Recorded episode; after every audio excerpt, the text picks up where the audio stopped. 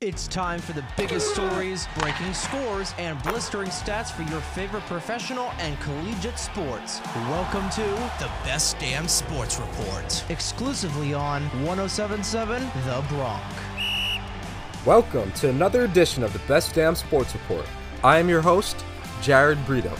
Starting with the NBA, it is being reported that the Utah Jazz are now willing to listen to trade offers for Donovan Mitchell.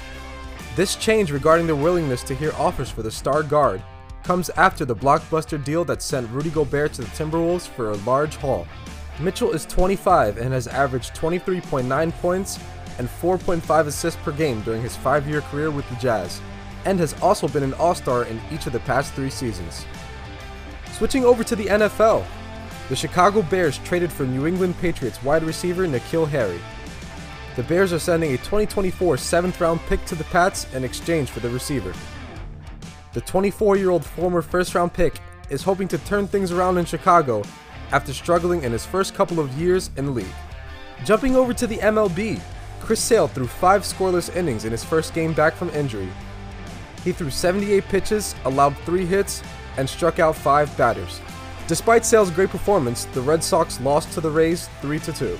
Staying with the MLB, Albert Pujols hit home run number 685 on Tuesday. The 0 1. Albert hits it out to deep left. It is gone! Albert Pujols. Home run number 685. He is locked in. And the fans loving it here at Busch. Pujols is now just 11 home runs away from tying Alex Rodriguez on the all time home run list. The Cardinals ended up winning this game against the Dodgers 7 6. Wrapping things up with the MLB, the 2022 Home Run Derby participants were officially announced.